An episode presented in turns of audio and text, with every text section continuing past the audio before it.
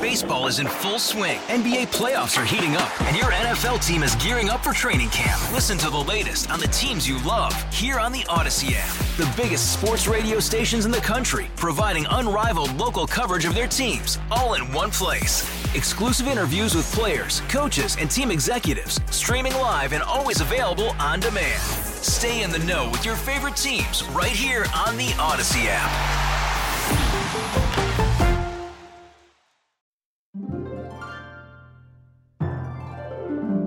And I think if we start freeing couples up to realize there's not a one size fits all sleeping strategy that works for all couples, you know, it's not the end of the world or the end of the relationship if sometimes you need to sort of think up creatively about sleeping arrangements in order to prioritize your sleep. So let's talk about sleep. This is a topic, Chris, that we're often split on, right? We all know that person who goes to sleep early and maintains a routine and probably always feels good because of it. Right. And then there's the other camp, which subscribes to the mindset of, I'll sleep when I'm dead, trying to squeeze in as much as they possibly can into every 24 hours. Where do you fall, Mike? I guess a little of both.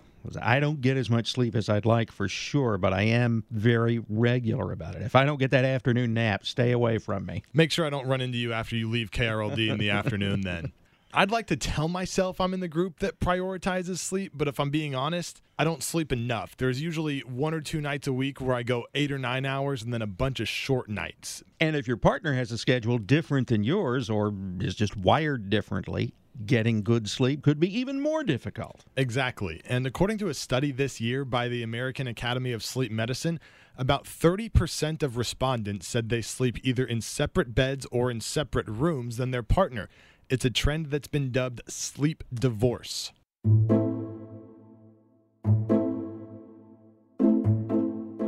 I'm your host, Mike Rogers. That is one of our producers, Chris Blake. And for this episode of Something Offbeat, I spoke with Dr. Wendy Troxel, a senior behavioral and social scientist at the RAND Corporation.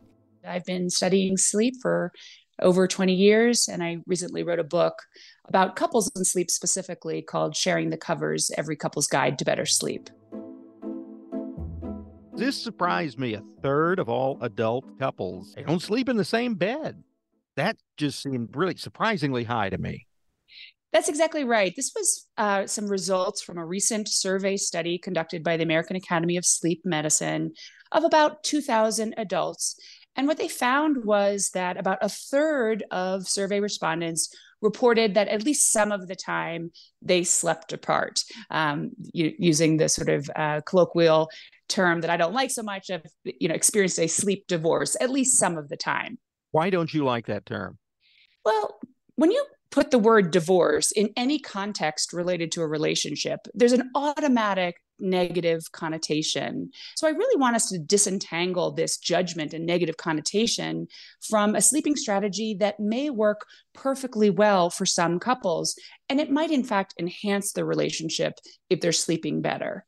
All right, I got you. But I want to get back to this one third of people sleeping separately. You're not saying that they sleep apart every night, just some of the time. That's correct. At least how they measured um, this behavior um, in this particular study, that that couples were reporting at least some of the time, or or some were reporting consistently sleeping apart. And what I can say, just clinically is that you know there are definitely some couples who have found uh, that sleeping apart is the strategy that works for them and they routinely engage in that behavior. But for other couples it may be um, that they're in more of a sleep separation strategy where sometimes it's during the work week when the demands are really high and maybe they have different work schedules or sleep schedules they choose to sleep apart but then they have a reunion on the weekend. That's just to say that there's lots of strategies for couples to maximize their sleep quality and in doing so also maximize their relationship quality. And to be honest, there are some good reasons to do this, right? Absolutely. I mean, that's a real focus of my book is trying to you know raise awareness to just how vital healthy sleep is not only for our own individual health and well-being but also for relationship health. And so it's really time that we start as a society focusing on the importance of sleep and prioritizing sleep.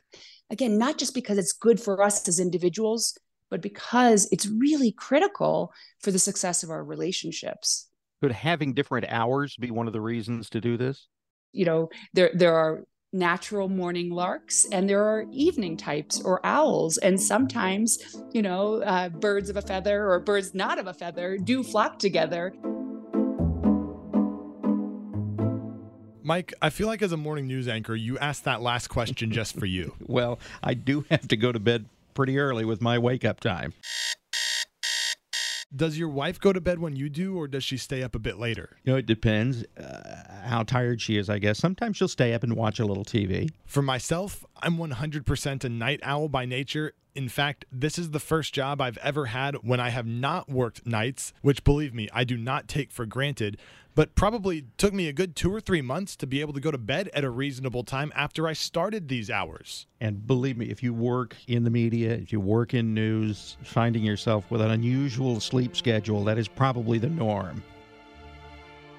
There can be challenges when there's a mismatch in couples' sleeping schedules, whether it because is because of these intrinsic differences, and we all come sort of hardwired with intrinsic differences. Uh, some tend to be more morning types, t- some tend to be more evening types, or it may be differences in work schedules, which drive schedules apart.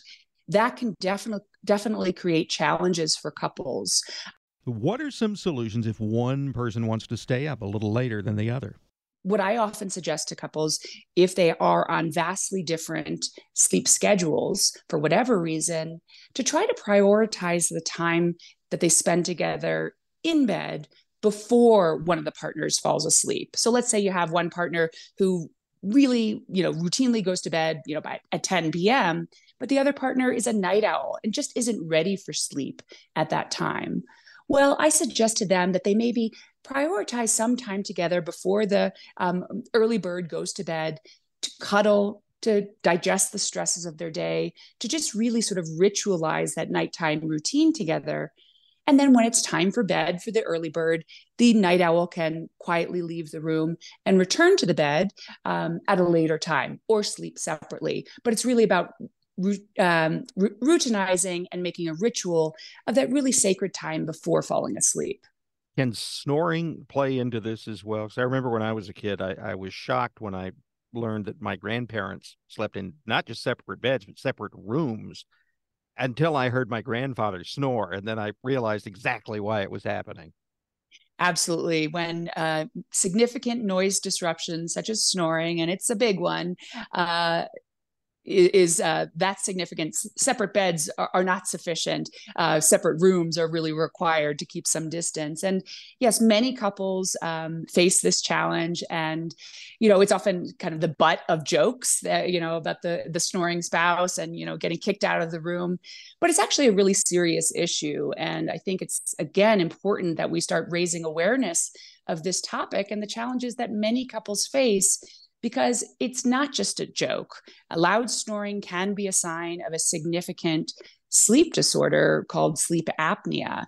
And the consequences of sleep apnea again go beyond just the individual who snores but also to the bed partner so, Chris, I can remember my grandparents growing up, uh, and they slept in separate rooms, and I never understood why until my grandfather fell asleep in the recliner one day and I heard him snore. then it all became very clear to me that it's just it's necessary sometimes. And I, she mentioned sleep apnea. I have sleep apnea. I've got a CPAP machine. Before I got that, though, I was a terrible snorer, and I, I felt really badly for my wife because she had to put up with that every single night. And were you ever politely asked to leave the room? Well, and impolitely too, as a matter of fact. No, although not by her. Like I said, she was great. She put up with it all those years. But when we would travel, and we had our daughters, you know, and they would we'd all be in the same hotel room, they'd get pretty upset. That can be tough.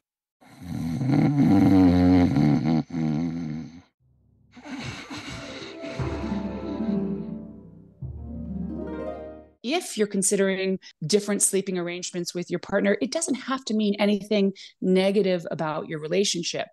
So if we remove this stigma, I think it can allow couples to have, have those calm and courteous conversations in a really open and honest way. And it really stems from I care about, you know, my partner. I care about this other person. And I also care about my sleep because getting healthy sleep is a critical strategy to being a good partner. Is this a relatively new phenomenon? Has this gone on in the past? It absolutely has. And in fact, throughout Western history, we've seen this like shifting pendulum back and forth from stigma, uh, you know, attached to sleeping together and now stigma attached to sleeping apart.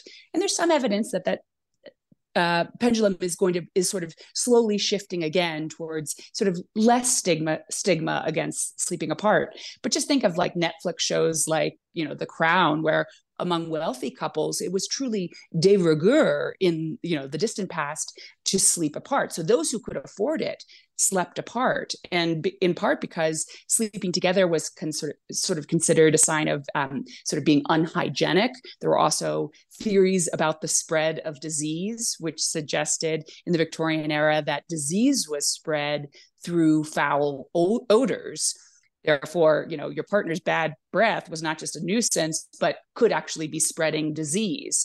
So sleeping apart was considered the more hygienic um, sleeping arrangements. And but it was only afforded to those who had money and could afford the sleeping separate, separate sleeping strategies.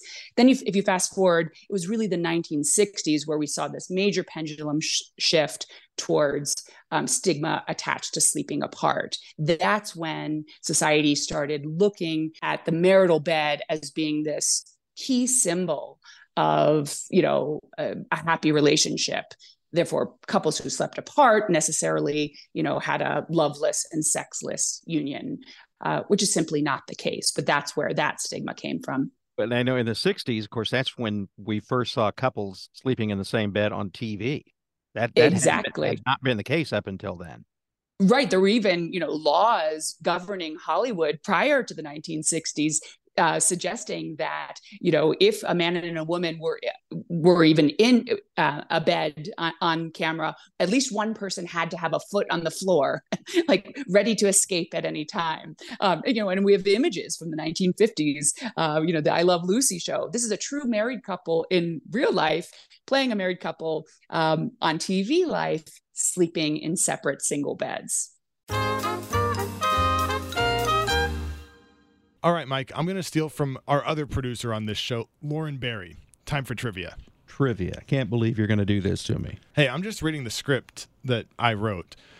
First question You and Dr. Troxel mentioned I Love Lucy, but do you know what was the first TV show to show a couple in the same bed? I- am going to say The Cleavers. Close. It was a show called Mary Kay and Johnny, which was apparently regional and aired first in 1947. It had to have been regional because I have never heard of that show. And after a little research, I found that Lucy and Desi did actually share a bed in a couple of episodes. There was also The Adventures of Ozzie and Harriet and Bewitched that showed characters in the same bed, but the most famous TV couple to share a bed in the early days of sitcoms. That was Mike and Carol Brady.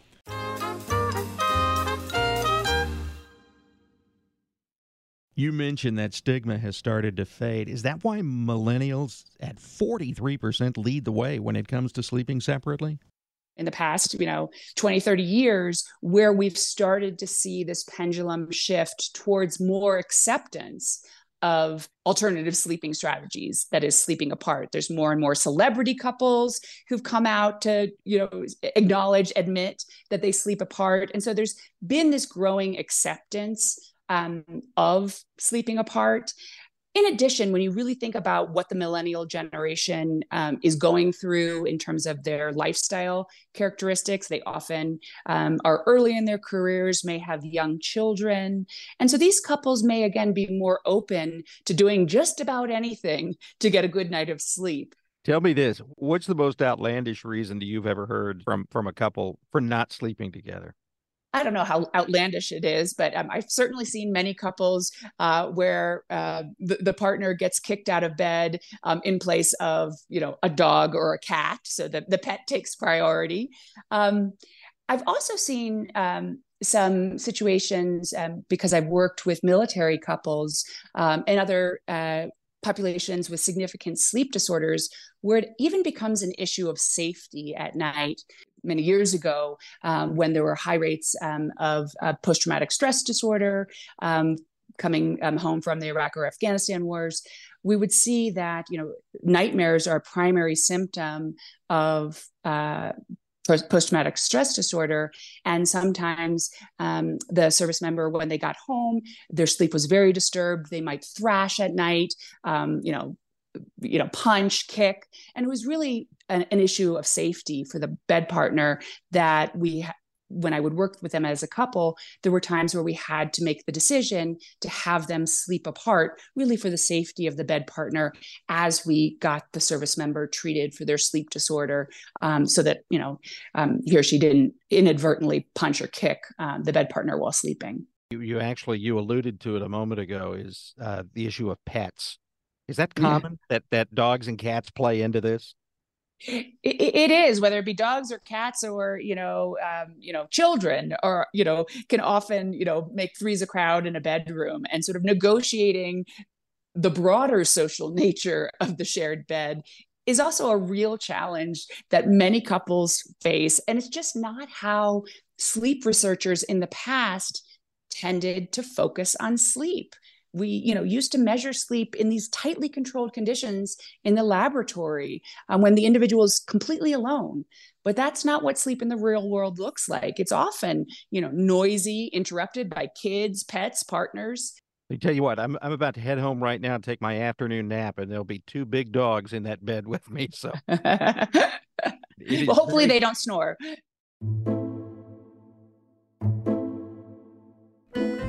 I'm Mike Rogers, and thanks for listening to Something Offbeat. This episode written and produced by Lauren Barry and Chris Blake, audio editing by Brie Flores, original music by Myron Kaplan, and editorial support from Cooper Mall. And to keep listening, please subscribe to us on the Audacy app or Spotify, Apple, or wherever you get your podcasts. And if you have your own offbeat story that you think we should cover, don't keep it to yourself. Let us know about it. Send it to us at somethingoffbeat at Audacy. That's A U D A C Y dot com. Hey, Rob Bradford here. I have set out on a mission with my good friends at FanDuel to prove what I have known for some time baseball isn't boring. Now I have a daily podcast to prove it with some of the most notable people in the baseball world, screaming baseball isn't boring from the mountaintops or at least agreeing to come on our show. Players, managers, GMs, and yes, even the commissioner of baseball, Rob Manfred. It has been a constant wave of baseball's most powerful voices. So join the revolution, subscribe, and soak in Baseball Isn't Boring. Listen on your Audacy app or wherever you get your podcast. You'll be glad you did.